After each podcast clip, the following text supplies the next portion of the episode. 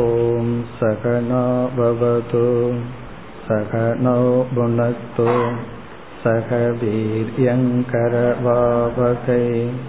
तेजस्विनावधितमस्तु मा विद्विषावकैः ॐ शां तेषां तेषान्तिः भगवद्गीतै ஒரு தத்துவ நூல். எ புக் ஆஃப் பிலாசபி என்று சொல்வார்கள். தத்துவ நூல் என்றால் தத்துவம் என்ற சொல்லுக்கு ஒரு பொருளினுடைய தன்மையை அவ்வாறே அறிந்து கொள்ளுதல். தத்துவம் என்றால் நாம ஒரு பொருளை எடுத்துக்கொண்டால் அந்த பொருளினுடைய தன்மையை சரியாக புரிந்து கொள்ளுதல். அதுக்கு பேரு தான் தத்துவம். இப்ப பகவத்கீதை ஒரு தத்துவ நூல் என்றால் அந்த பகவத்கீதை ஏதோ ஒரு பொருளை எடுத்துக்கொண்டு அந்த பொருளினுடைய தன்மையை நமக்கு புரிய வைக்கின்றது. அப்ப பகவான் கீதையில ஏதோ ஒரு ஆப்ஜெக்ட மனதில் எடுத்துட்டு அதனுடைய சொரூபம் அதனுடைய நேச்சர் அதனுடைய தன்மையை நமக்கு புரிய வைக்கின்றார். பகவான் எடுத்துக்கொண்ட சப்ஜெக்ட் மேட்டர் என்ன என்றால் உபனிஷத்துல என்ன சப்ஜெக்ட் மேட்டர் எடுத்துக்கொள்ளப்பட்டதோ அதைத்தான் எடுத்துக்கொள்கின்றார். இப்போ உபனிஷத்தினுடைய பொருளும் கீதையில பகவானுடைய விசாரத்திற்குரிய பொருளும் ஒன்றுதான். இனி உபனிஷத்துல என்ன பொருள் அல்லது கீதையில என்ன பொருள் என்று கேட்டால் மூன்று தத்துவங்கள் எடுத்துக்கொள்ளப்படுகின்றது முதல் தத்துவம் வந்து இந்த அனுபவிக்கின்ற உலகத்தினுடைய நேச்சர் என்ன? ஜெகத் சொரூபம் இந்த ஜெகத் எப்படிப்பட்டது? அது வந்து முதல் தத்துவம். இரண்டாவது இந்த ஜெகத்தை அனுபவிக்கின்ற ஜீவர்களாகிய நம்முடைய நேச்சர் என்ன? ஜீவ தத்துவம். ஜீவர்களாகிய நம்முடைய தத்துவம் சொரூபம் என்ன? மூன்றாவது இந்த ஜீவனையும் ஜெகத்தையும் இவ்விதம் இயங்கி வருவதற்கு காரணமாக இருக்க ஒரு தத்துவம் இருந்தாக வேண்டும். இந்த ஜெகத்தை யாராவது உருவாக்கி இருக்க வேண்டும். அந்த ஜெகத்துக்கு காரணமான ஈஸ்வரனுடைய தன்மை என்ன? இப்ப மூன்றாவது ஈஸ்வர தத்துவம். இவ்விதம் நாம் அனுபவிக்கின்ற ஜெகத்தினுடைய தத்துவம் என்ன? அனுபவிக்கின்ற ஜீவனுடைய தத்துவம் என்ன? பிறகு ஈஸ்வரனுடைய தத்துவம் என்ன? இங்கு இந்த ஜெகத்தை பற்றி ஏற்கனவே எத்தனையோ சயின்ஸ் வந்து விசாரம் பண்ணிட்டு இருக்கு இப்ப கெமிஸ்ட்ரின்னு எடுத்துட்டோம் அப்படின்னா ஜெகத்தில் இருக்கிற ரெண்டு ஆப்ஜெக்டினுடைய ரியாக்ஷன் என்ன? பிசிக்ஸ் எடுத்துட்டோம் அப்படின்னா பிசிக்ஸ்ல வந்து மேட்டர் எனர்ஜி இதெல்லாம் சயின்ஸே பண்ணும்போது உபனிஷத்தும் கீதையும் என்ன புதிதாக செய்கிறது என்றால் சயின்ஸ் வந்து இருக்கிற மேட்டரை எடுத்துட்டு அதனுடைய தன்மையை விசாரம் செய்கிறது. ஆனா உபனிஷத் என்ன செய்கின்றது என்றால் நாம் அனுபவிக்கின்ற ஜெகத்தினுடைய ரியாலிட்டிய பற்றி பேசுகிறது. இது எந்த அளவுக்கு உண்மை? ஆகவே ஜெகத் தத்துவ விசாரம்னா ஜெகத்தில் இருக்கிற பொருளை எடுத்துட்டு விசாரம் செய்யவில்லை. முழுமையான உலகத்தையே எடுத்துட்டு இது எந்த அளவுக்கு உண்மை அப்படின்னு விசாரம் செய்கிற இப்ப நம்ம கனவுல ஒரு பொருளை பார்க்கிறோம். அது எனக்கு மட்டும்தான் உண்மை. மற்றவர்களுக்கு உண்மை அல்ல. ஆனா வெளியே ஒரு பொருளை பார்க்கிறோம் அது எல்லாத்துக்கும் பொதுவான உண்மையா இருக்கு. ஆகவே இந்த ஜெகத் எப்படிப்பட்டது? இதுல இருந்து என்ன தெரிகிறதுனா பிலாசபி அப்படின்னு சொன்னா ரியாலிட்டிய பற்றி விசாரம் செய்வது. அதாவது பிலாசபியினுடைய சப்ஜெக்ட் மேட்டர் வந்து உண்மை தன்மையை ஆராய்தல். இந்த ஜெகத் எந்த அளவுக்கு உண்மை இந்த ஜீவன் எந்த அளவுக்கு உண்மை ஈஸ்வரன்கிறவர் யார் அவருடைய உண்மை தன்மை என்ன நமக்குள்ள என்ன உறவு இருக்கு? ஜீவனுக்கும் ஈஸ்வரனுக்கும் ஜீவனுக்கும் ஜெகத்தும். இதை ஆராய்ச்சி செய்வதுதான் தத்துவம் பிலாசபி அப்படின்னு சொல்றோம். இதுதான் கீதையினுடைய மைய கருத்து உபனிஷத்தினுடைய மைய கருத்து. ஆனால் இந்த பிலாசபிக்கு ஒரு பிரான்ச் இருக்கு.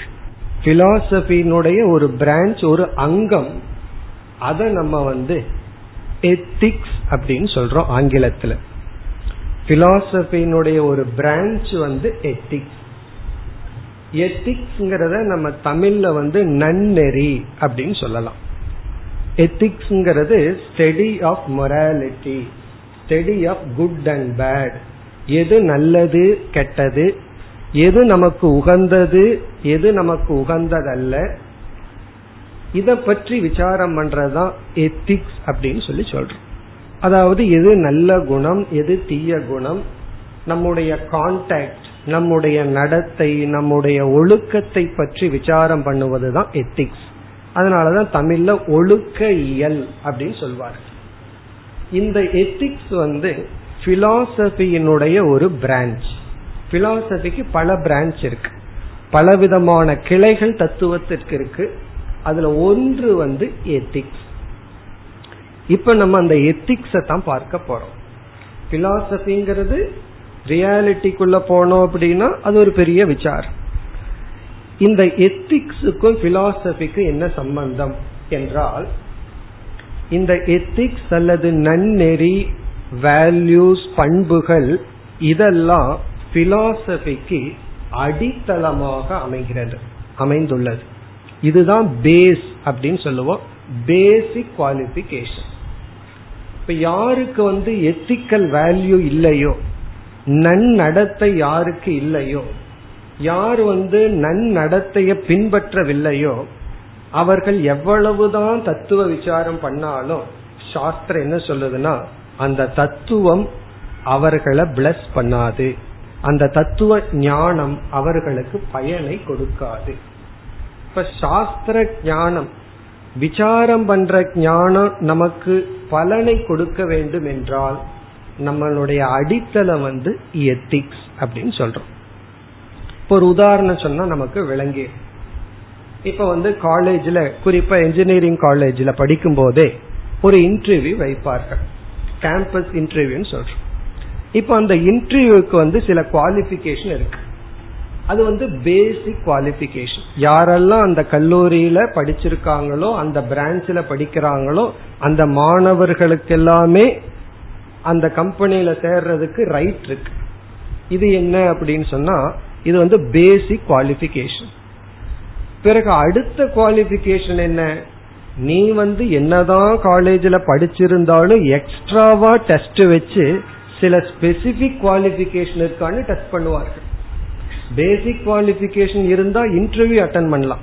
அந்த குவாலிபிகேஷன் இல்லைனாலும் கூட இன்டர்வியூ அட்டன் பண்ண முடியாது.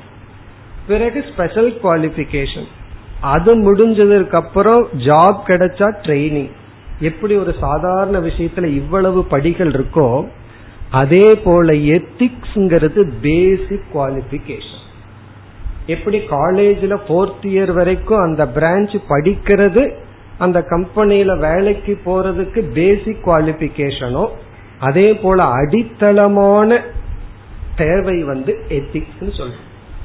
பிறகு வெறும் எத்திக்ஸோட நின்றுட்டா போதாது.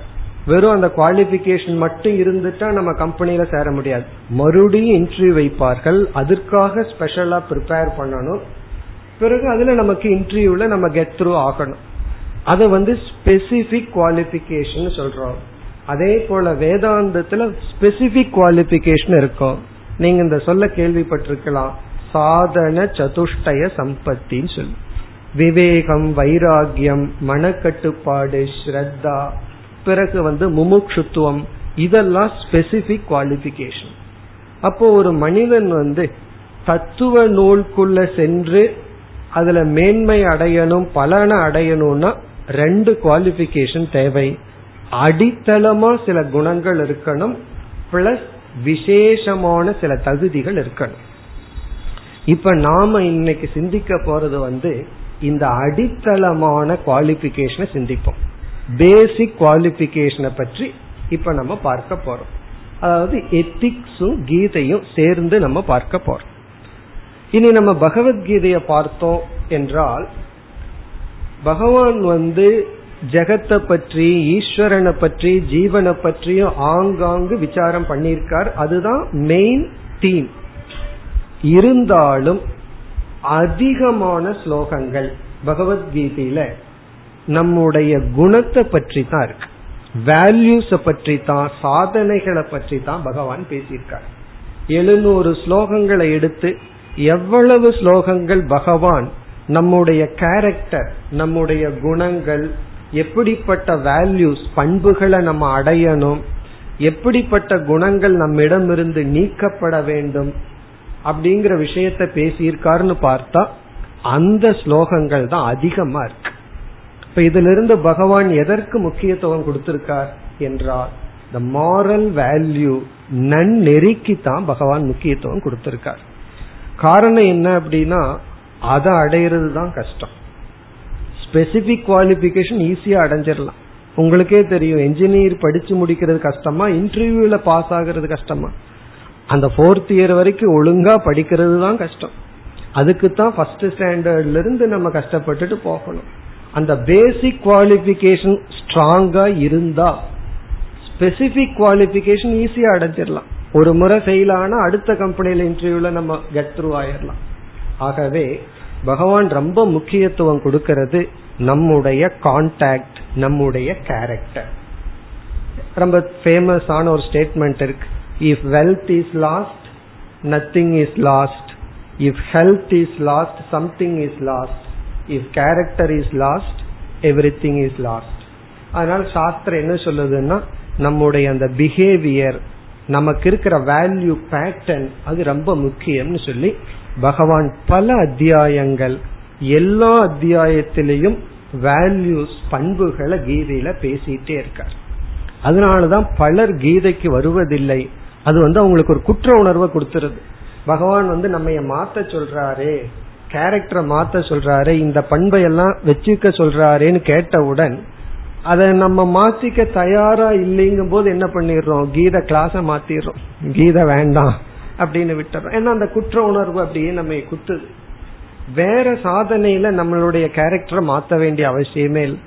வேற என்ன படிச்சாலும் என்ன சாதனையில ஈடுபட்டாலும் அந்த எத்திக்கல் மாரல் வேல்யூக்கு முக்கியத்துவம் கொடுக்கறதே இல்லை.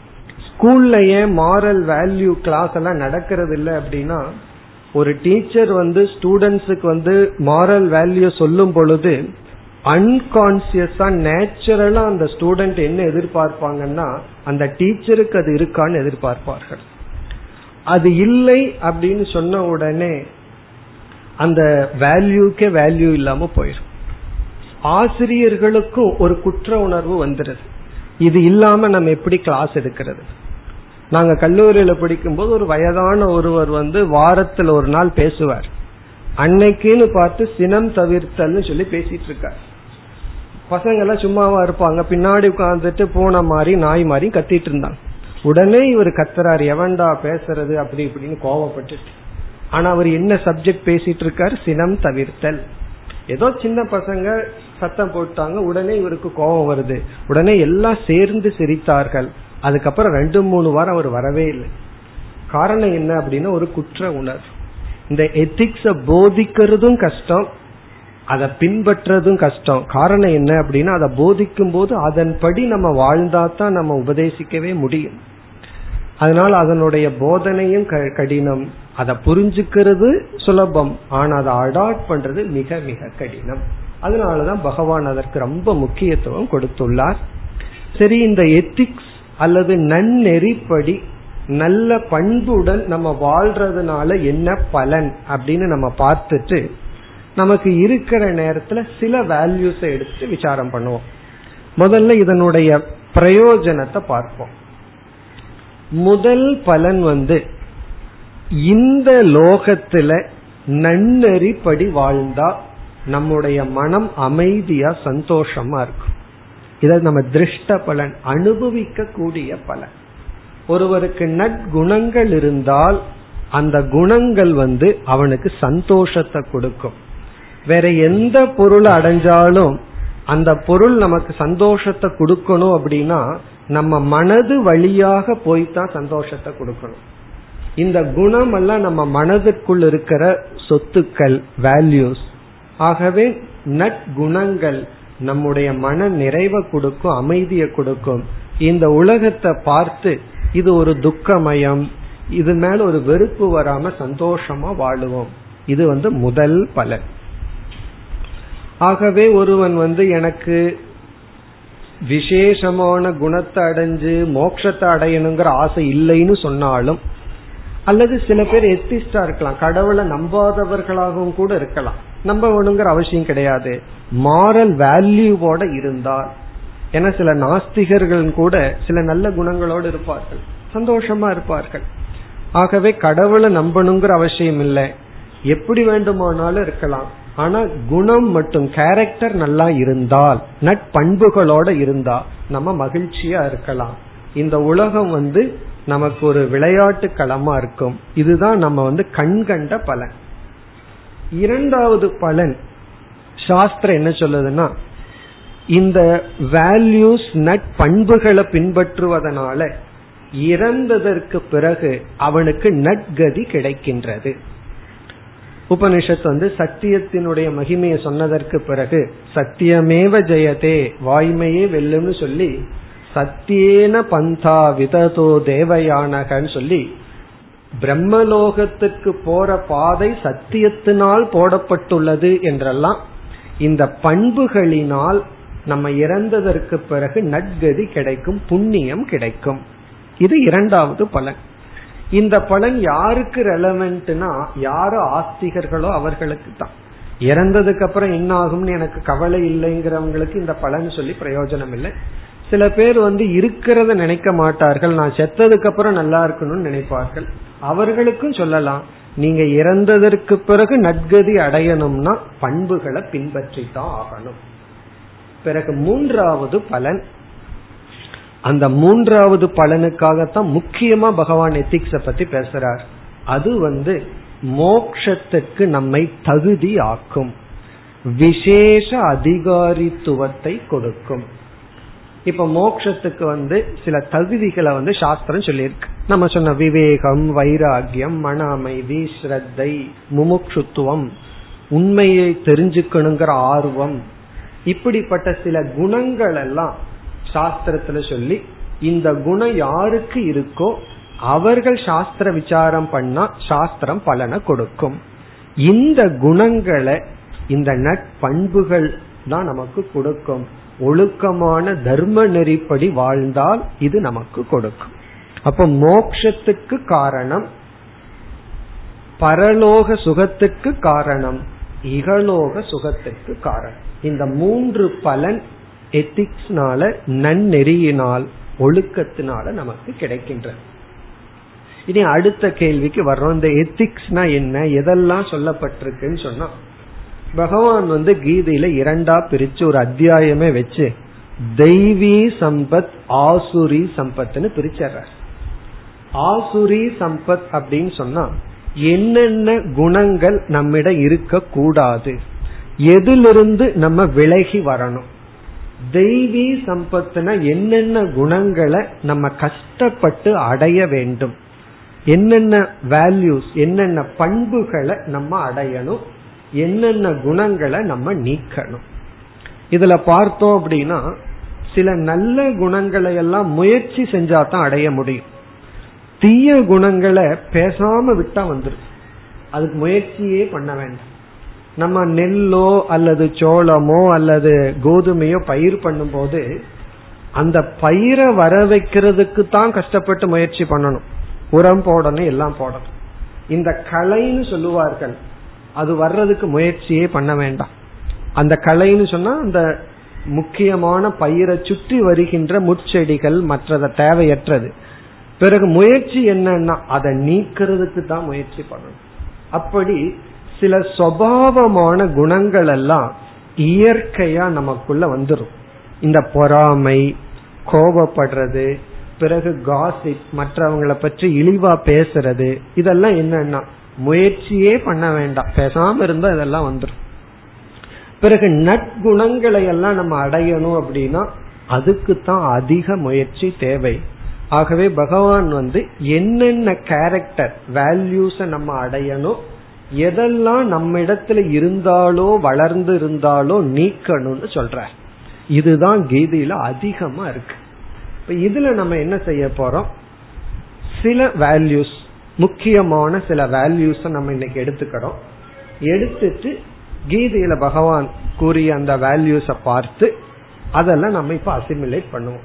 இப்ப நம்ம கேட்கறது எதற்கு அப்படின்னா இந்த பண்பை நம்ம மனதுல பதிய வச்சுட்டு நம்ம இன்று முதல் இந்த பண்பை நம்மயமாக்க முயற்சி செய்யணும். ஏன்னா நம்ம பார்த்துட்டோம் முயற்சி பண்ணாதான் இதை அடைய முடியும். முயற்சி இல்லாம பை நேச்சர் இயற்கையா நமக்கு கிடைக்காது. அப்படி சில பண்புகளை வரிசையா எடுத்துக்கொள்வோம். இதெல்லாமே நன்னெறி ஒழுக்கையல் எத்திக்ஸ் அப்படின்னு எல்லாம் சொல்றோம்.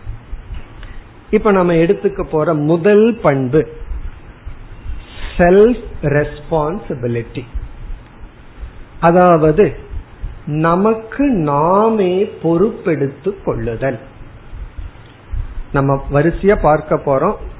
அதுல பிரதானமா முதல்ல முக்கியமான பண்பு செல்ஃப் ரெஸ்பான்சிபிலிட்டி இத கீதையில பகவான் ஆறாவது அத்தியாயத்துல உத்தரேதாத்மனாத்மானம் அப்படிங்கிற இடத்துல சொல்லியிருக்கார். உன்னை நீயே உயர்த்திக்கொள் ந ஆத்மானம் அவசாதையே உன்னை நீயே தாழ்த்தி கொள்ளாதே. அப்ப பகவான் என்ன சொல்றார் அப்படின்னா உன்னை உயர்த்தி கொள்வதற்கு நீதான் பொறுப்பாளி. இட் இஸ் செல்ஃப் ரெஸ்பான்சிபிலிட்டி அதுக்கு நீதான் பொறுப்பு. உன்னை நீதான் உயர்த்திக்கணும். தாழ்த்திக்கிற அப்படின்னா உன்னை நீதான் தாழ்த்தி கொள்ளணும். யாரு உன்னை உயர்த்த முடியாது? யாரு உன்னை தாழ்த்த முடியாது? உன்னுடைய வாழ்க்கைக்கு நீதான் பொறுப்பு. இந்த பொறுப்புணர்ச்சிய எப்பொழுது ஒருத்தன் உணர்கின்றானோ அப்பொழுது அவனுடைய வாழ்க்கையில பெரிய மாற்றத்தை நம்ம பார்க்கலாம். நான் வந்து என்னையே உயர்த்தி கொள்கின்ற பொறுப்புணர்ச்சியை அடைஞ்சிட்டேன்னு தெரியாமலே பலர் இந்த உணர்ச்சி அடைவார்கள். அவர்கள் முன்னேறி விடுவார்கள்.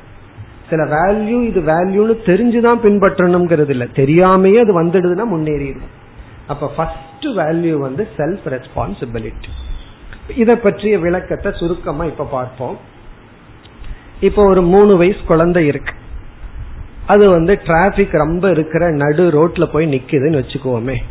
உடனே என்ன செய்வார்கள்? யாரெல்லாம் பார்க்கிறாங்களோ உடனே ஓடி போய் அந்த குழந்தை எடுத்து விடுவார்கள். ஒரு குழந்தை வந்து தீயின் இடத்துல போகுது எலக்ட்ரிசிட்டி பக்கம் போகுது உடனே ஓடி போய் காப்பாற்றுவார்கள்.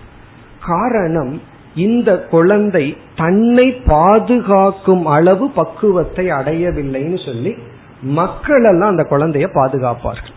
அப்ப அந்த குழந்தைக்கு எத்தனை கண்ணுனா? யாரெல்லாம் அந்த குழந்தைய பாக்குறாங்களோ அத்தனை கண்ணு அந்த குழந்தையினுடைய கண்ணு தான் காரணம் என்ன? அந்த குழந்தை தன்னை பாதுகாக்கின்ற ஸ்டேஜ அடையல. இதே இது இருபத்தஞ்சு வயசு பையன் போய் அப்படி நிக்கிறான்னு வச்சுக்கோமே. எல்லாம் என்ன சொல்லுவாங்க? அடிபட்டு சாகட்டுன்னு சொல்லுவார். யாரும் போய் உதவி செய்ய மாட்டார். காரணம் என்ன? அவனுக்கு என்ன பைத்தியமானு கேட்பார்கள். காரணம் என்ன? இந்த வயதுல அவனை பாதுகாக்கிற பொறுப்பு அவனுக்கு தான் இருக்கு. இப்போ ஒரு ஸ்டேஜுக்கு மேல போயிட்டோம் அப்படின்னா இந்த உலகம் நம்ம பாதுகாக்க போவதில்லை. இந்த உலகம் வந்து நம்ம விட்டுரும். அது மட்டுமல்ல எலிமெண்டரி ஸ்கூல்ல இருக்கும்போது டீச்சர்ஸ் வந்து ரொம்ப கேர் எடுத்துக்குவாங்க. ஹை ஸ்கூலுக்கு போகும்போது கொஞ்சம் காலேஜுக்கு போகும்போது அதை விட மோசம். என்ன செய்வார்கள்? அட்டண்டன்ஸ் கொடுத்துட்டு எங்காவது போயிட்டு வா கிளாஸ்ல சத்தம் இல்லாம இருந்தா போதும்னு விட்டு விடுவார். இதுல இருந்து என்ன தெரியுது அப்படின்னா ஆஸ் ஈவன் வி குரோ நாம வளர வளர இந்த உலகம் நம்மை விட்டு விடும் என்ன உனக்கு வயசு வந்தாச்சு உன்னை பாதுகாத்துக்கிறது உன்னை உயர்த்திக்கிறது உன்னுடைய கடமை. இனி ஒருத்தன் யாரு வந்து சொல்வதற்கு இருக்கு அப்படின்னு சொல்லி. ஆரம்பத்துல பேரண்ட்ஸ் வந்து அடிப்பார்கள் குழந்தையா இருக்கும்போது.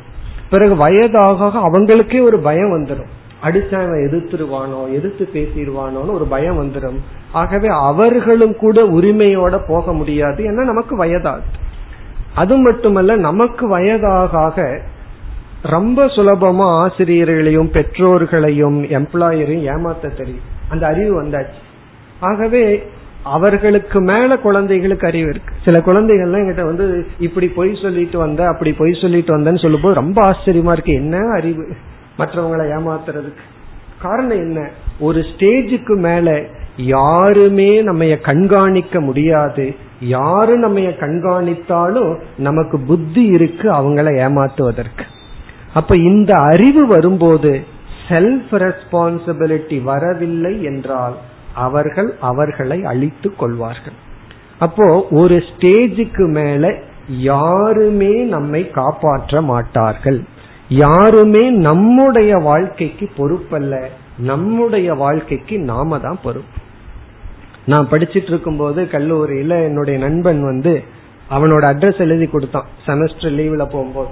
அவன் பேர் எழுதி கீழே கேர் ஆஃப்னு அவங்க அப்பா பேர் போட்டான். எப்போ சன் ஆஃப்னு போடணும் எதுக்கு கேர் ஆஃப்னு போடுறீங்கன்னு கேட்டு அதுக்கு அவன் சொன்னா அதெல்லாம் ஸ்கூல்ல தான். இப்பெல்லாம் கேர் ஆஃப் தான் அப்படிங்கிறான். ஸ்கூல்ல படிக்கும் போது அவரு சன் ஆஃப் இப்பெல்லாம் just care he takes care of me அப்படின்னு சொன்னான். இதுல இருந்து என்ன தெரியுதுன்னா உண்மை அதுதான். ஒரு ஸ்டேஜுக்கு மேல போனா ஒன்லி கேர் அவங்க நம்ம கேர் பண்ணலாம் எல்லோருமே. ஆனா யார் யாரை உயர்த்திக்கணும்? நாம நம்மையத்தான் உயர்த்தி கொள்ள வேண்டும். அதனாலதான் பகவான் கீதையில ஆறாவது அத்தியாயத்துல வந்து தியானத்தை பற்றி பேசும் பொழுது ஒரு ஸ்டேஜ் வரைக்கும் தான் சாஸ்திரம் குரு ஆசிரியர்கள் இவர்கள் எல்லாம் உனக்கு உதவி பண்ண முடியும். ஒரு ஸ்டேஜுக்கு மேல உன்னை உயர்த்திக்கிறது உன்னுடைய கையில தான் இருக்கு. ஆகவே உத்தரே ஆத்மனா ஆத்மானம். உன்னை நீயே உயர்த்திக்கொள். அதுக்கு பகவான் லாஜிக் கொடுக்கிறார் அடுத்த ஸ்லோகத்துல. நீயே உனக்கு நண்பன் நீயே உனக்கு பகைவன். உனக்கு நண்பனும் நீதான்.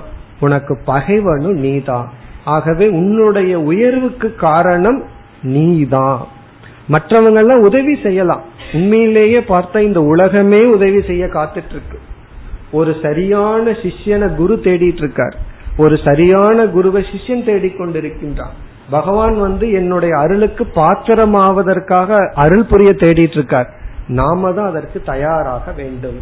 ஆகவே நம்மை நாம் உயர்த்தி கொண்டால் இந்த உலகம் நமக்கு வந்து தயாரா இருக்கு. சுவாமி சித்பவானந்தர் சொல்வார் நீ எதற்கு தகுதியாகின்றாயோ இயற்கை அதை உனக்கு கொடுக்க தயாராக இருக்கின்றது அப்படின்னு சொல்லுவார் அப்ப நம்முடைய கையில தான் இருக்கு நம்மை நாம் உயர்த்தி கொள்ள.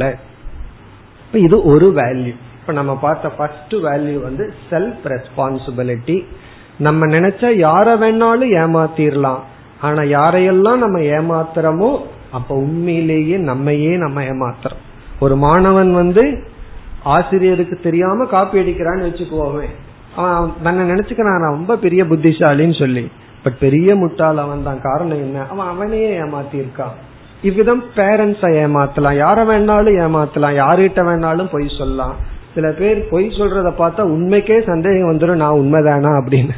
அந்த அளவுக்கு ஸ்ரூடா பிளான் பண்ணி பொய் சொல்லி இந்த உலகத்திலிருந்து தப்பிச்சு வந்துடலாம் ஆனா அந்த மொராலிட்டி மாரல் வேல்யூ தர்மம் இருக்கே அந்த தர்ம தேவதையிடமிருந்து தப்பிக்க முடியாது. ஆகவே முதல் வேல்யூ பகவான் நமக்கு கொடுப்பது வந்து உன்னை நீயே உயர்த்திக்கொள்.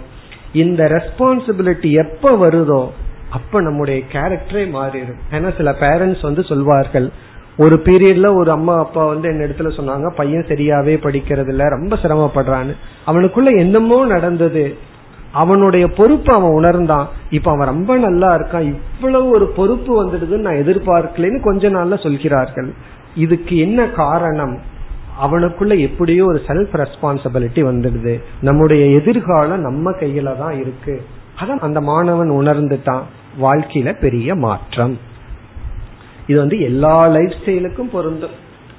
இனி இரண்டாவது வேல்யூக்கு போவோம்.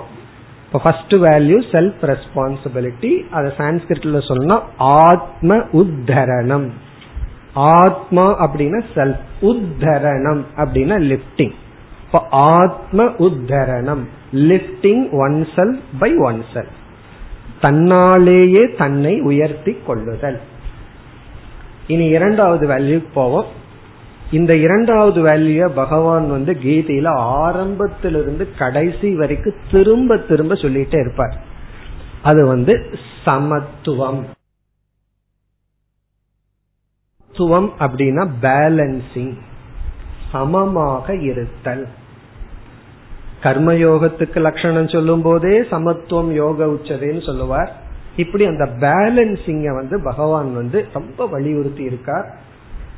நமக்கு தெரிஞ்ச பழமொழி அளவுக்கு மீறினால் அமிர்தமும் நஞ்சுன்னு சொல்றோம். சாதாரண விஷயம்தான். ஆனா இது சாதாரண விஷயம் அல்ல. இந்த பேலன்ஸ் கொண்டு வர்றது மிக மிக கடினம். எல்லாத்திலையும் சமமா நம்ம இருக்க ஆரம்பிச்சிட்டோம் அப்படின்னா நம்ம வந்து பண்பினுடைய உச்சகட்டத்தை அடைஞ்சிட்டோம் சில உதாரணம் தான் இப்ப நம்ம பார்க்க முடியும். எவ்வளவு வேணாலும் இந்த டாபிக்ல நம்ம பேசலாம் சிந்திக்கலாம்.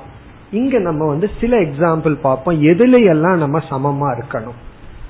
நம்ம வாழ்க்கையை அப்சர்வ் பண்ணோம்னா ஒவ்வொரு ஆஸ்பெக்ட்லயும் விஷமமா தான் இருப்போம். ஒன்னா இந்த எக்ஸ்ட்ரீம்ல இருப்போம் அல்லது அந்த எக்ஸ்ட்ரீம்ல இருப்போம். இந்த பேலன்ஸ்டா சமமாவே நம்ம இருக்கிறது இல்லை ஆனா பகவான் வந்து சமமா இருந்தா தான் உன்னால தியானம் போன்ற சாதனை பண்ண முடியும்னு சமத்துவத்திற்கு வலியுறுத்துகின்றார் முக்கியத்துவம் கொடுக்கிறார். நம்ம பேசிக்கா சில எக்ஸாம்பிள் எடுத்துட்டு அதுல எப்படி சமமா இருக்கணும்னு பார்ப்போம். இங்க மீண்டும் ஆறாவது அத்தியாயத்துக்குள்ளேயே போவோம். யுக்தாகார விகாரஸ்ய யுக்த சேஷ்டசிய கர்மசுங்கிற இடத்துல பகவான் வந்து சமத்துவத்தை பற்றி பேசும் பொழுது யாருடைய ஆகாரம் யுக்தக? அங்க யுக்தகன அளவாக சமமாக இருக்கின்றது. பகவான் வந்து ஃபர்ஸ்ட் பேசிக்கா நம்முடைய ஃபுட்டை பத்தி பேசுற நம்முடைய உணவுல வந்து சமமா இருக்கணும். சமமா இருக்கணும் அப்படிங்கறனுடைய பொருள் என்ன அப்படின்னா இந்த உடலுக்கு என்னென்ன பொருள்களை கொடுத்தா ஆரோக்கியம் இருக்குமோ அந்த பொருள்கள் அனைத்தையும் சிந்திச்சு சாப்பிடணும். சில பேருக்கு அந்த ஒரு நோஷன் திங்கிங்கே இருக்காது. என்னமோ சாப்பிட்றோம் போறோம் வேலை செய்யறோம் தூங்குறோம் அப்படி. அப்ப நம்முடைய உணவுல வந்து ஆரோக்கியமான பொருள்களை கொடுக்கணும். அதை விட முக்கியம் வந்து அளவாக சாப்பிட வேண்டும். குறைவாகவும் சாப்பிடக்கூடாது அதிகமாக சாப்பிடக்கூடாது. யாருகிட்டையும் போய் குறைவா சாப்பிட வேண்டாம்னு சொல்ல வேண்டாம் பிகாஸ் அது ரேர் அதிகமா அட்வைஸ் பண்ண வேண்டியது வந்து அதிகமாக சாப்பிடக்கூடாது. இந்த உலகத்துல வந்து குறைவா சாப்பிட்டு அதனால பாதிச்சு இறக்குற பாப்புலேஷன் ரெண்டு பர்சன்ட் அதிகமா சாப்பிட்டு நோய் வந்து இறக்கிற பாப்புலேஷன் தொண்ணூத்தி எட்டு சதவீதம். ஆல் ஓவர் வெயிட்டுக்கெல்லாம் என்ன காரணம்? அதிகமா நம்ம சாப்பிட்டுறோம். ஏன்னா உணவு சாப்பிடுறது வந்து இது வந்து சைக்கலாஜிக்கல் ப்ராப்ளம் தனிமையில் இருப்போம். ஏதாவது டிப்ரெஷன் ஆயிருப்போம். நம்ம மைண்ட டைவர்ட் பண்றதுக்கு வந்து சாப்பிடுவோம். அதிகமா சாப்பிடுறோம். அதனால எத்தனையோ விஷயங்கள் எல்லாம் இருக்கு. அதனால வந்து முதல்ல உணவுல அளவாக இருக்கின்ற சமத்துவத்தை கொண்டு வர்றதுக்கு முயற்சி பண்ணுவோம். இது ஒரே நாள்ல நடந்துராது. ரொம்ப கஷ்டப்பட்டா தான் இதுல நம்ம வந்து வெற்றி அடைய முடியும். காரணம் என்ன அப்படின்னா இந்த உணவுல ஒழுக்கத்தை அடையிறதுங்கிறது மிக மிக கடினமான ஒரு சாதனை. அதாவது ஆரோக்கியமான உணவை சாப்பிட்றது வேளா வேலைக்கு சாப்பிட்றது அளவா சாப்பிட்றது அப்படி உணவுல டிசிப்ளின் உணவுல சமத்துவம். அடுத்தது இரண்டாவது யுக்த ஆகார விகாரக. விகாரம் அப்படின்னு சொன்னா நமக்கு என்டர்டெயின்மெண்ட் ரிலாக்ஸ் பண்றது ஓய்வெடுத்த. இப்ப பகவான் என்ன சொல்றார்? ஓய்வெடுக்கிறதுலயும் அளவா இருக்கணும். இதுல இருந்து என்ன தெரியுது? ஓய்வெடுக்கணும் அப்படின்னு தெரியுது. எப்பொழுதுமே வேலையில் இல்லாம ஓய்வெடுக்கணும். சில பேர் ஓய்வெடுத்துட்டே இருப்பார்கள் போர் அடிக்கும் போது கொஞ்சம் வேலை செய்வார்கள். அப்படி இருக்க கூடாது அதிகமா ஓய்வெடுக்க கூடாது நம்ம எரியாம திங்கிங்கே ரொம்ப தாமசிக்க போயிடும் அதான் பொறுப்பு இல்லாம சுத்திட்டு இருக்கான். என்ன பண்ணுவேன் அப்படின்னா சாப்பிடுவேன். சாப்பிட்ட டயர்ல தூங்குவேன். தூங்கி எந்திரிச்ச உடனே பசிக்கும் சாப்பிடுவேன். இப்படியே பண்ணிட்டு இருந்தா பலர் அப்படி இருக்கின்றார் எஸ்பெஷலி யூத் இளம் வயதுல வந்து நம்ம அதிகமா உழைச்சு பழக்கணும் இந்த ஒரு பதினாறு வயசுக்கு மேல ஒரு இருபத்தஞ்சு முப்பது வயசுக்குள்ள நமக்கு ரொம்ப ஒர்க் இருந்து ரொம்ப உழைச்சோம் அப்படின்னா அப்பொழுதுதான் நம்ம வந்து அதற்கு பின்னாடி வாழ்க்கையில சந்தோஷமா இருக்கணும். அந்த வயதுல மட்டும் ஒருத்தன் சோம்பேறியா இருந்துட்டான் வாழ்க்கை ரொம்ப கடினம். அதுக்கப்புறம் வாழ்க்கையில மேல வர்றதுங்கிறது ரொம்ப கஷ்டம். ஆகவே வந்து பகவான் வந்து அதிகமாக ஓய்வெடுக்க கூடாது. அதே சமயத்துல நம்ம மைண்ட் வந்து ஒரு மெஷின் கிடையாது. அதுக்கு கொஞ்சம் என்டர்டைன்மெண்ட் கொடுக்கணும். யாருடைய மைண்டா இருந்தாலும் சரி. ஒரு யோகியினுடைய மைண்டா இருந்தாலும் ஒரு என்டர்டைன்மெண்ட் வேணும். அதுக்காகத்தான் இந்த பாகவதம் படிப்பார்கள் மகாபாரதம் கதை படிப்பார்கள். அதுவும் ஒரு நாவல் தானே ஒரு ஆங்கிள் பார்த்தா. இருந்தாலும் சாஸ்திரத்தோட சேர்ந்த ஒரு கருத்து. இப்படி யாருடைய மைண்டுக்குமே ஒரு என்டர்டைன்மெண்ட் ஒரு ஓய்வு தேவை. அதனாலதான் நமக்கு அதர் தேன் அவர் ப்ரொஃபஷனல் ஏதாவது ஒரு ஒரு மைண்டை டைவர்ட் பண்றதுக்கு ஒரு இசையினாலேயோ அல்லது சாஸ்திரம் படிக்கிறது ஏதாவது ஒன்று நமக்கு தேவை. ஸோ தட் நம்ம மைண்டை வந்து ரிலாக்ஸ் பண்ணலாம். ஒரு எக்ஸிகியூட்டிவ் ஆபீஸ்ல ரொம்ப திங்க் பண்ணி பிளான் பண்ணிட்டு வருவார். மூளைக்கு ரொம்ப வேலை கொடுத்துருப்பார். வீட்டுல வந்தா செஸ் விளையாடிட்டு இருப்பார். யோசிச்சு பார்த்தா அது அதுக்கு மேல திங்க் பண்ணணும். ஆனா அதுல அவர் ரிலாக்ஸ்டா இருக்கார். இப்ப யாருக்கு எதுல டைம் ஸ்பெண்ட் பண்ணா ரிலாக்ஸ் பண்ண முடியுமோ அந்த ரிலாக்ஸேஷனும் அளவா இருக்கணும். பிறகு அதுக்கு அடுத்தது யுக்த ஆகார விகார சேஷ்டா.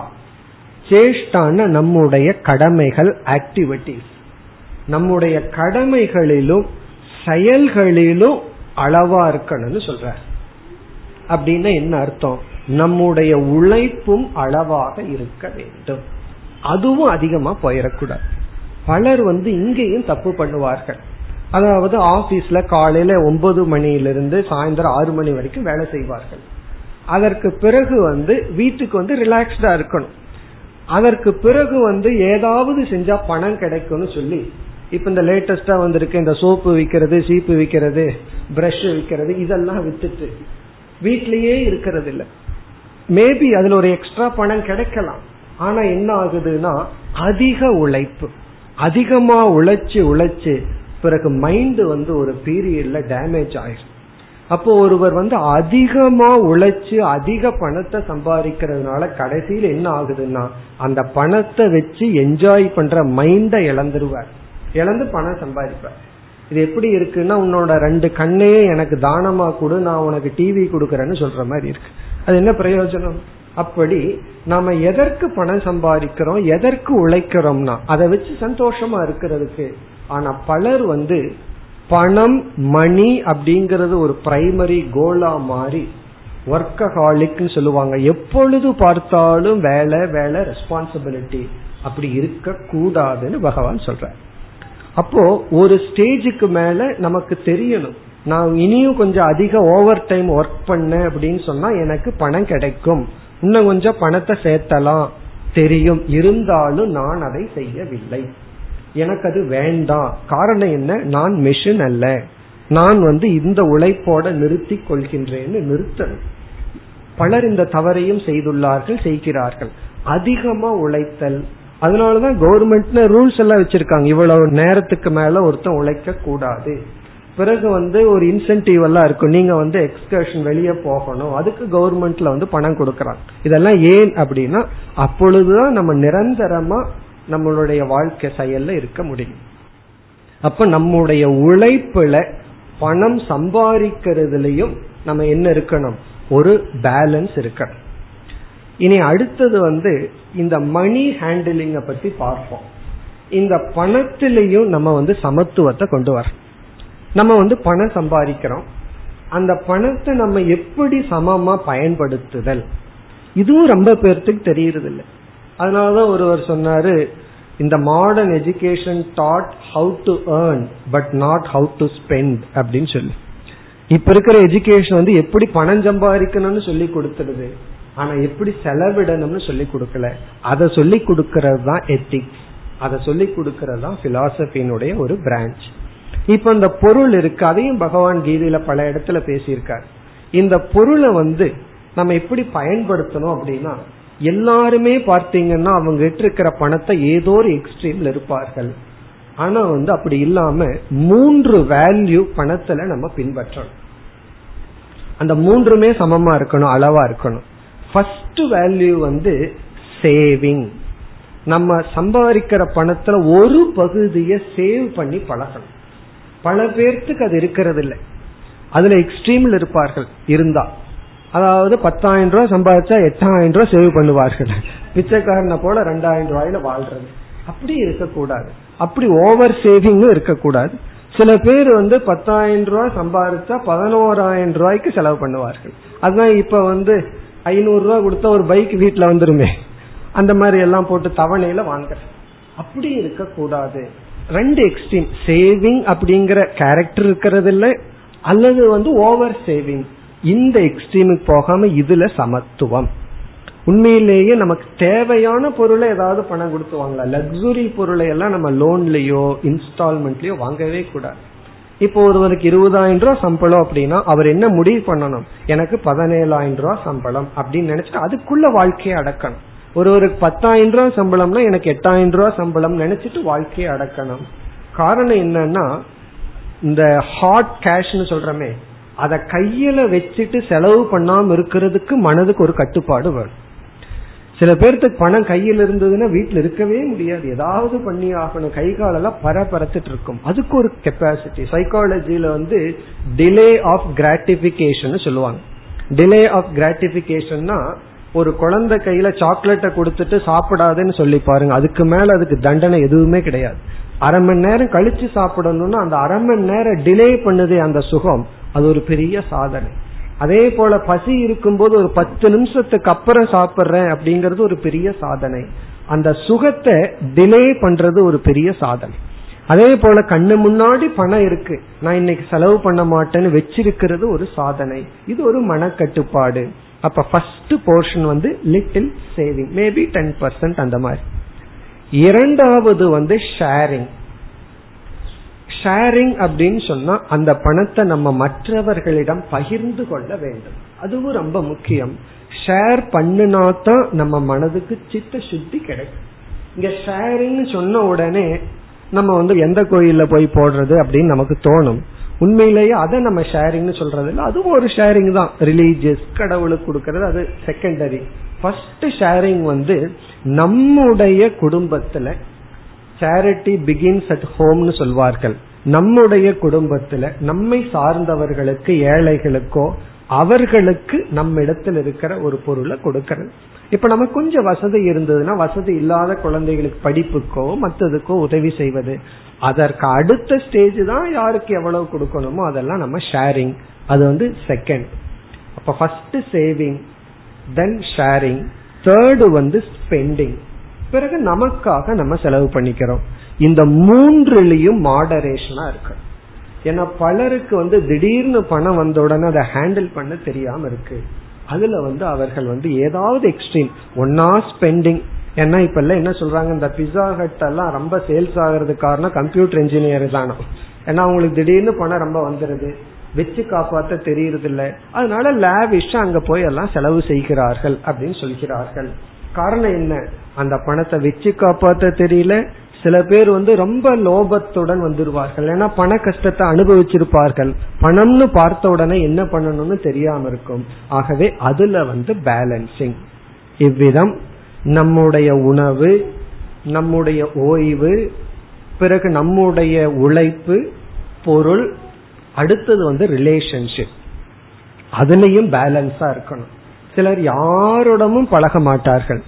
யாரோடையும் பேச மாட்டார்கள். அப்படி இருக்கக்கூடாது. சில பேர்த்துக்கு எப்பொழுதுமே தன்னை சுத்தி ஆள் இருக்கணும். பேசிக்கிட்டே இருக்கணும் ஷேர் பண்ணிட்டே இருக்கணும். இந்த ரெண்டும் தவறு.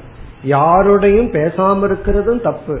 ஏன்னா சில உணர்வுகளை எல்லாம் ஷேர் பண்ணாவே பாதி பேர்டன் போயிடும் பிறகு எப்பொழுதும் நம்ம சுத்தி ஆளை வச்சிட்டு இருந்தோம் அப்படின்னா அதுவும் தவறு. காரணம் அது ஒரு அடிக்ஷன் ஆயிரும். பகவான் ஒரு வேல்யூவா சொல்றார் அரதிஹி ஜனசம்சதி. பதிமூணாவது அத்தியாயத்துல சொல்றார் ஜனசம்சதினா ஜன கூட்டத்துல சுகம் அடையாமல் இருத்தல். அப்ப கொஞ்சம் செக்லூஷன் தேவை அப்படின்னு சொல்ற ஆகவே அதுலயும் நமக்கு பேலன்சிங் இருக்கணும். எப்பொழுது பார்த்தாலும் மக்கள் கூட்ட மக்களை சுத்தி வச்சுக்கிறதோ ஃப்ரெண்ட்ஸோட இருக்கிறதோ அல்லது எந்த ஃப்ரெண்ட்ஸும் இல்லாம எந்த ரிலேஷன்ஷிப் இல்லாம விலகி இருத்தலோ நமக்கு கூடாது. இப்படி இதெல்லாம் எக்ஸாம்பிள் தான். நீங்க வந்து ஒவ்வொரு ஸ்டெப்லயும் இந்த சமத்துவம் நமக்கு இருக்கான்னு பார்க்கணும். எல்லாத்துலயும் சமத்துவம் நமக்கு தேவை. எக்ஸசைஸ்ல சமத்துவம் தேவை. எல்லாத்துலயும் வந்து பேலன்சிங்கா இருக்கணும். அதனாலதான் ஒருவர் வந்து இந்த பேலன்ஸுக்கு டெபனிஷன் கொடுக்கும் போது disciplining the discipline is balancing அப்படின்னு சொன்னார் டிசிப்ளினிங் த டிசிப்ளின் நம்முடைய ஒழுக்கத்தையே டிசிப்ளின் ஒழுக்கத்தையே ஒழுங்குபடுத்துவதுதான் பேலன்சிங் ஏன்னா விரதம் இருக்கிறேன்னு சொல்லி அல்சர்ல போய் முடிவார்கள். நான் ஷேர் பண்றேன்னு சொல்லி எல்லாத்தையும் கொடுத்துட்டு கடைசியில தனக்கு இல்லாம இனியொருத்தர்கிட்ட போய் வாங்கிட்டு இருப்பார் அது இருக்கக்கூடாது. அப்படி நம்முடைய ஒழுக்கத்தை ஒழுங்குபடுத்துவதுதான் பேலன்சிங் ஒழுக்க மின்மையையும் ஒழுங்குபடுத்துவதுதான் பேலன்சிங் இதுதான் பகவானுடைய மூச்சு காற்று போல கீதையில் இருக்கு. ஆரம்பத்திலிருந்து கடைசி வரைக்கும் கீதையை நம்ம பார்த்தோம்னா இந்த இலையோடு இருக்கின்ற வேல்யூ என்ன அப்படின்னு சொன்னா பட்டிமன்றம் எல்லாம் வச்சோம் அப்படின்னா பேலன்சிங் தான் வின் பண்ணும். சமத்துவம் தான் வின் பண்ணும். காரணம் என்ன? இந்த ஒன்றை தான் பகவான் திரும்ப திரும்ப கூறிக்கொண்டே வருகின்றார். பிறகு இந்த கர்ம யோகத்திலையும் பகவான் வந்து சமத்துவத்தை பத்தி ரொம்ப பேசி இருக்கின்றார். அப்ப நம்ம மனதுல வந்து ஒவ்வொரு ஸ்டெப்லயும் நான் வந்து இதுல சமமா இருக்கிறேனா? ஏதாவது ஒரு எக்ஸ்ட்ரீமுக்கு போயிருக்கிறனா? அப்படின்னு செக் பண்ணிக்கணும். சில சமயங்கள்ல அந்த பேலன்ஸ் ஆகிறதுக்கு முன்னாடி கொஞ்சம் போயிட்டு வரலாம் தப்பில்லை. புத்தரும் கூட அப்படி போயிட்டு வந்தவர் தானே. முன்ன வந்து போகத்துல இருந்தார். பிறகு வந்து சாப்பிடாமயே இருந்தார். அது ஒரு ஒரு அந்த மாடு மேய்க்கிற ஒரு சிறிய பெண் ஒரு பாட்டு பாடிட்டு போனான். வீணைய வந்து ரொம்ப முறுக்குனாலும் உடஞ்சிரு லூசா விட்டாலும் பாட்டு வராதுன்னு சொன்ன உடனே தான் அவருக்கு ஞானம் வந்தது. அப்போ அவர் அவர் வந்து பேலன்ஸ் பாத்துக்கு வந்தார். பை ஃபேக்ட் புத்திசமே பாத் ஆஃப் பேலன்ஸ்னே சொல்வார்கள். அதான் ரொம்ப முக்கியத்துவம் புத்திசத்துல கொடுக்கிறது. எப்படி ஜெயின மதத்துல அஹிம்சைக்கு முக்கியத்துவம் கொடுப்பார்களோ அப்படி புத்த மதத்துல முக்கியத்துவம் பேலன்சிங் அத மத்த மதத்தை பின்பற்றவர்கள் எந்த அளவுக்கு புரிஞ்சிருக்காங்களோ இல்லையோ பட் அந்த மதத்தினுடைய முக்கிய கோட்பாடே சமத்துவம். கீதையிலையும் பகவான் இந்த சமத்துவத்தை பற்றி பேசியிருக்கார். இது வந்து இரண்டாவது வேல்யூ இப்ப ஃபர்ஸ்ட் வந்து ஆத்ம உத்தரணம் இரண்டாவது வந்து சமத்துவம். இப்படி கீதையில பல பண்புகள் ரொம்ப இருக்கு. இனி நம்ம அடுத்த மூன்றாவது பண்பு எடுத்துக்கிறது வந்து திதிக்ஷா. மூன்றாவது வந்து திதிக்ஷா. இதையும் பகவான் ஆரம்பத்திலேயே கூறியுள்ளார். திதிக்ஷா என்றால் பொறுமை. பொறுமை. இது ரொம்ப முக்கியம். பல சமயங்கள்ல நம்முடைய வாழ்க்கை வந்து தோல்வி அடைவதற்கு காரணம் பொறுமை இன்மை கியூல வந்து நிப்பார்கள் அரை மணி நேரம். கடைசி இன்னும் ரெண்டு நிமிஷம் நின்று இருந்தா கிடைச்சிருக்கும். பொறுமை இல்லாம திரும்பிடுறது. அப்ப அந்த அரை மணி நேரம் என்ன ஆச்சுன்னா வேஸ்ட் ஐம்பது அடி கிணறு தோண்டியவன் ஐம்பத்தோராவது அடியில தண்ணி இருக்கும். விட்டுட்டு போயிருவான். இதெல்லாம் சாதாரண வாழ்க்கையில நம்ம பார்க்கிறோம். நம்ம முயற்சி பண்ணிருப்போம் அந்த கடைசி நேரத்துல ஒரு பெரிய சோதனை வரும். அந்த நேரத்துல பொறுமையை நம்ம இழக்கும் பொழுது நம்ம செய்த அனைத்து முயற்சியும் வந்து பாலைவனத்திலிட்ட நீரோன்னு சொல்லி பாடுவார்கள்.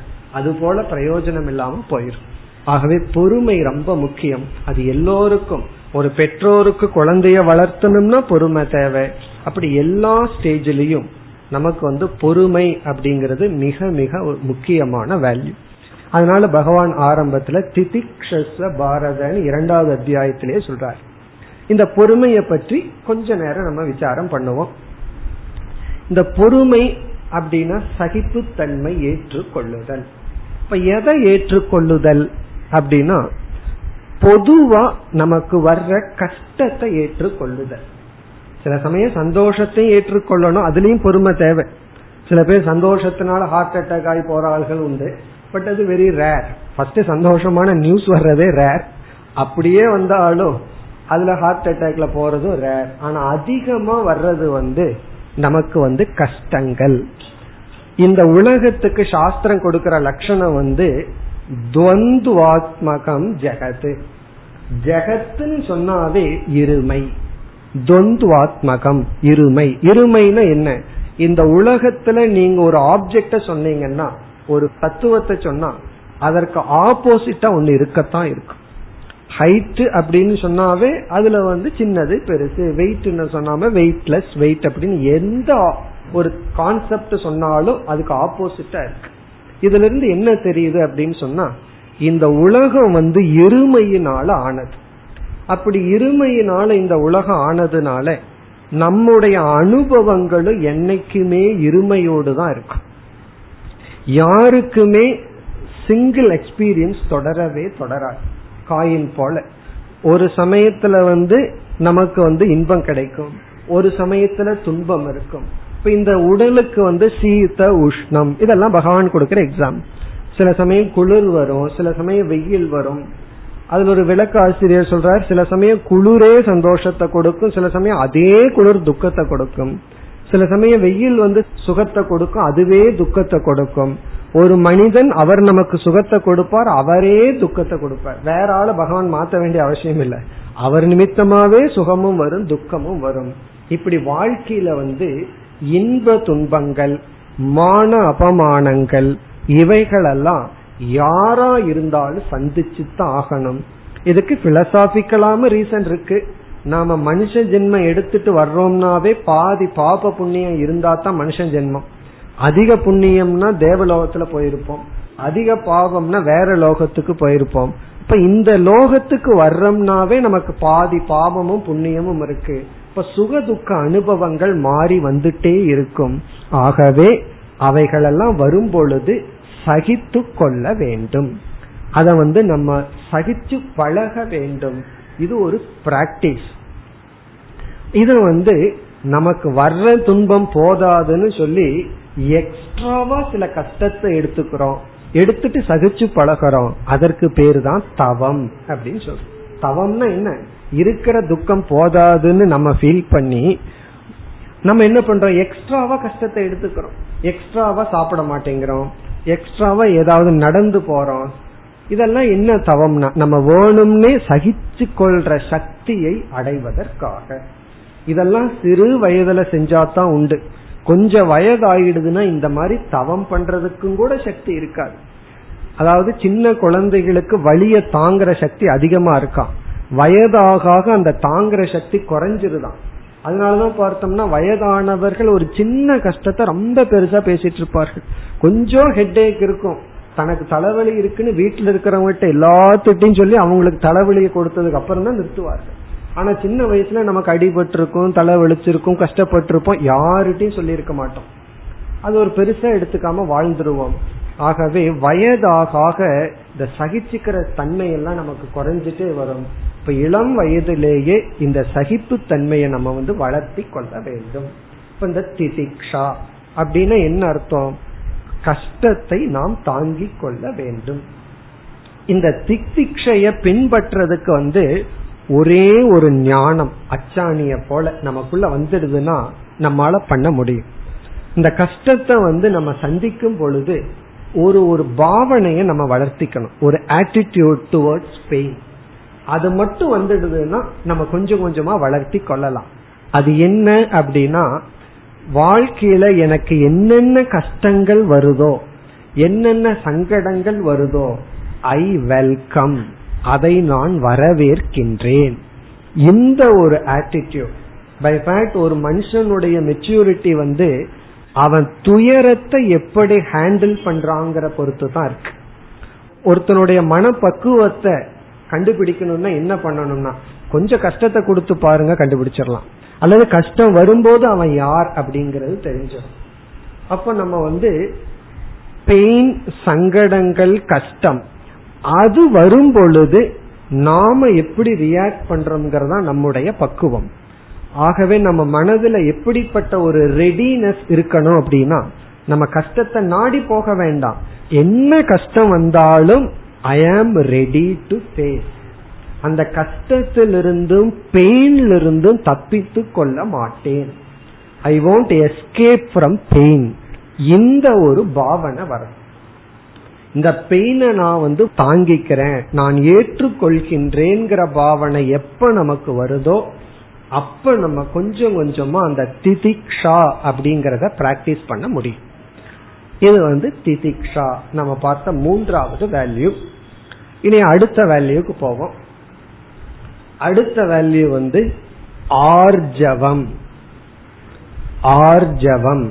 இதையும் பகவான் பல இடத்துல திரும்ப திரும்ப சொல்லி இருக்கார் ஆர்ஜவம். ஆர்ஜவம்ங்கிற சொல்லுக்கு வந்து ஸ்ட்ரெயிட் ஃபார்வர்ட் அப்படின்னு அர்த்தம். நேராக இருத்தல். ரிஜு அப்படின்னு சமஸ்கிருதத்துல சொன்னா ஸ்ட்ரெயிட் அர்த்தம். ஆர்ஜவம்னா ஸ்ட்ரெயிட் ஃபார்வர்ட்னஸ் ஸ்ட்ரெயிட்டா இருக்கிறது. இங்க என்ன ஸ்ட்ரெயிட்டா இருக்கிறது அப்படின்னா நம்முடைய எண்ணம் நம்முடைய சொல் நம்முடைய செயல் நேராக இருத்தல். நம்ம எதை நினைக்கிறோமோ அதைத்தான் சொல்லணும். எதை சொல்றோமோ அதுபடி செயல்பட வேண்டும். நம்ம எதெல்லாம் நினைக்கிறோமோ அதெல்லாம் சொல்லணுங்கிற அவசியம் கிடையாது. அது சொன்னோம்னா ப்ராப்ளம் எந்த ரிலேஷன்ஷிப்பும் ஒழுங்கா இருக்காது. நினைக்கிறதெல்லாம் சொல்லணுங்கிறதல்ல. சொன்னதெல்லாம் நினைச்சிருக்கணும். அது உண்மையா நினைச்சிருக்கணும். அப்போ எண்ணத்துக்கும் சொல்லுக்கும் ஒரு ஸ்ட்ரெயிட் ஃபார்வர்ட்னஸ் இருக்கணும். அப்படி இல்லை அப்படின்னா அது குறுக்கட்னஸ் சொல்றோம். அது ஏமாற்றுதல். பிறகு நம்ம என்ன சொல்றோமோ அதை செய்யணும். சொல்லும் செயலும் நேராக இருக்கணும். ஒருவரிடம் பன்னெண்டு மணிக்கு வர்றேன் அப்படின்னு சொல்லிட்டோம்னா பன்னெண்டு மணிக்கு நம்ம அங்க இருந்துடணும் அப்போ நம்முடைய சொல்லும் செயலும் சரியா இருக்கணும். இப்ப நம்முடைய சொல்ல நம்மளே மதிக்கலன்னு வைங்களேன் பிறகு யார் மற்றவங்க நம்ம சொல்ல மதிப்பா? பலர் வந்து நான் இத்தனை மணிக்கு வர்றேன் அப்படின்னு ஒரு கமிட்மெண்ட் வேர்ட்ல கொடுத்துருவார்கள் அவசரப்பட்டு. பிறகு அது வேண்டான்னு முடிவு செய்வார்கள். இப்ப இவர்கள் விட்டு விடுவார்கள். அப்போ என்னன்னா தன்னுடைய வார்த்தைக்கு தானே மதிப்பு கொடுப்பதில்லை. ஆனா இவங்க என்ன எதிர்பார்ப்பாங்க? நான் சொன்னா அவன் கேட்கறது இல்ல சொன்னபடி அவர்கள் கேட்கறது இல்லை மற்றவர்கள் தன்னுடைய வார்த்தையை மதிக்கணுமா? மற்றவர்கள் தன்னுடைய வார்த்தைய நம்ம வார்த்தைய மதிக்கணும்னா நாம நம்ம வார்த்தைய மதித்து பழக வேண்டும். இதெல்லாம் பேசிக் எத்திக்கல் வேல்யூ பலருக்கு இருக்கிறது இல்லை இருந்தாலும் வாழ்க்கையில சக்சஸா இருக்காங்க. அதுதான் எனக்கு ஆச்சரியமா இருக்கு. ஒரு விதமான ஆர்ஜவம் இருக்கிறது இல்ல இருந்தாலும் எப்படியோ முன்னேறி வருகின்றார்கள். முன்னேறின்னு என்ன? மானிட்டரி தான் பணத்துல தான். ஆனா அவர்களுடைய பண்புலையோ சந்தோஷத்திலயோ முன்னேற்றம் இருக்காது. ஆனா இதுவும் இருந்தால் நம்ம எல்லா விதத்திலையும் வாழ்க்கையை சக்சஸ் ஆக்கலாம். சில சமயங்கள்ல அந்த நேரத்துல சில தோல்வி இருக்கிற மாதிரி தெரியலாம். ஆனா அந்த ஹானஸ்டிக் இருக்கிற ஒரு வேல்யூ இருக்கே அத வந்து யூனிவர்சல் மாத்தவே முடியாது. ஒரு திருடன் வந்து இனி ஒரு திருடனோட பார்ட்னர்ஷிப் வைக்கணும் அப்படின்னா அவன் ஹானஸ்டான திருடனான்னு பார்ப்பான். அவன் நேர்மையான திருடனான்னு பார்ப்பான். காரணம் என்ன? அவன் சீட் பண்ணக்கூடாது ட்ரிக் பண்ணக்கூடாது. அப்ப இந்த உலகம் எல்லாருமே யாரை எதிர்பார்க்கிறார்கள்னா ஹானஸ்டிய தான் எதிர்பார்க்கிறார்கள். அவங்க அப்படி இருக்காங்களே இல்லையோ நமக்கு ஹானஸ்டான பீப்புள் வேணும். ஆகவே அடுத்த பகவான் வலியுறுத்துறது வந்து ஆர்ஜவம் நம்முடைய சிந்தனை சொல் செயல். இது வந்து நேர்கோட்டில் இருக்க வேண்டும். பிறகு அடுத்த ஒன்று இறுதியா பார்ப்போம். சௌச்சம் அதுவும் பகவான் அடிக்கடி சொல்வது சௌச்சம் சௌச்சம் என்றால் தூய்மை. இப்ப இந்த தூய்மை வந்து வெளியே இருந்து ஆரம்பிக்கணும். நம்முடைய வீடு நாம் பயன்படுத்துற பொருள்கள் பிறகு நம்முடைய ஆடை நம்முடைய உடல் இந்த நம்முடைய நெய் நெகம் எல்லாம் சுத்தமா வச்சிருக்கிறது. சுத்தமா வச்சிருக்கிறது என்ன? அதை வெட்டி வச்சிருக்கிறது. அதுல எல்லாம் அசிங்கமா இல்லாம நம்முடைய உடை நம்முடைய உடலை தூய்மையா வச்சிருக்கிறது. பிறகு நம்முடைய சொல் நம்முடைய மனம் இப்படி நம்மை சுற்றி தூய்மையாக வைத்திருத்தல். யாரெல்லாம் நம்முடைய சூழ்நிலை தூய்மையை பார்க்கிறாங்களோ அவர்களுக்கு அவர்கள் அறியாம அந்த தூய்மையில ஒரு வேல்யூ வரும். நம்மளுடைய சூழ்நிலையே தூய்மையா இல்லை அப்படின்னா அகத்தூய்மையை செய்ய முடியாது. ஆகவே பகவான் சௌச்சத்திற்கு ரொம்ப முக்கியத்துவம் கொடுக்கிறார். ஏன் ரொம்ப பேர் தூய்மையா இருக்கிறது இல்லைன்னா அதுல ஒரு பெயின் இருக்கு. தூய்மையா இருக்கணும்னா அதுக்கு ஒரு எக்ஸ்ட்ரா எக்ஸ்பென்சஸ் இருக்கு. எக்ஸ்ட்ரா காலம் எக்ஸ்ட்ரா கேர் கொடுக்கணும். கொடுக்க வேண்டியது இருக்கு. அதை நம்ம காம்ப்ரமைஸ் பண்ணாம கொடுத்து தான் ஆகணும். நம்ம தூய்மையா வச்சிருக்கிறதுக்கு நம்ம வேற வழி இல்லாம அதற்காக பணம் செலவிடணும் காலம் செலவிடணும் உழைப்ப செலவிடணும். அது ரொம்ப முக்கியம். இவ்விதம் கீதையில எத்தனையோ பண்புகள் எத்திக்ஸ் இருக்கு. இதெல்லாம் நம்முடைய வாழ்க்கையில அதிஷ்டானம் அடித்தளமான குவாலிபிகேஷன் இத பேஸ் பண்ணித்தான் இகலோக சுகம் பரலோக சுகம் மோக்ஷ சுகம் அனைத்தும் இருக்கு. இப்ப நீங்க எல்லாம் இந்த அதிஷ்டானத்தை நல்ல முறையில அமைத்து ஒவ்வொருவரும் நல்ல முறையில் உங்கள் வாழ்க்கையை அமைக்க நான் இறைவனை பிரார்த்தித்து என்னுடைய இந்த உரையை நிறைவு செய்கின்றேன் ॐ पूर्णमधपूर्णमिधं पूर्णात् पूर्णमुदच्छते पूर्णस्य पूर्णमादाय पूर्णमेवावशिष्यते ॐ शान्ति शान्ति शान्तिः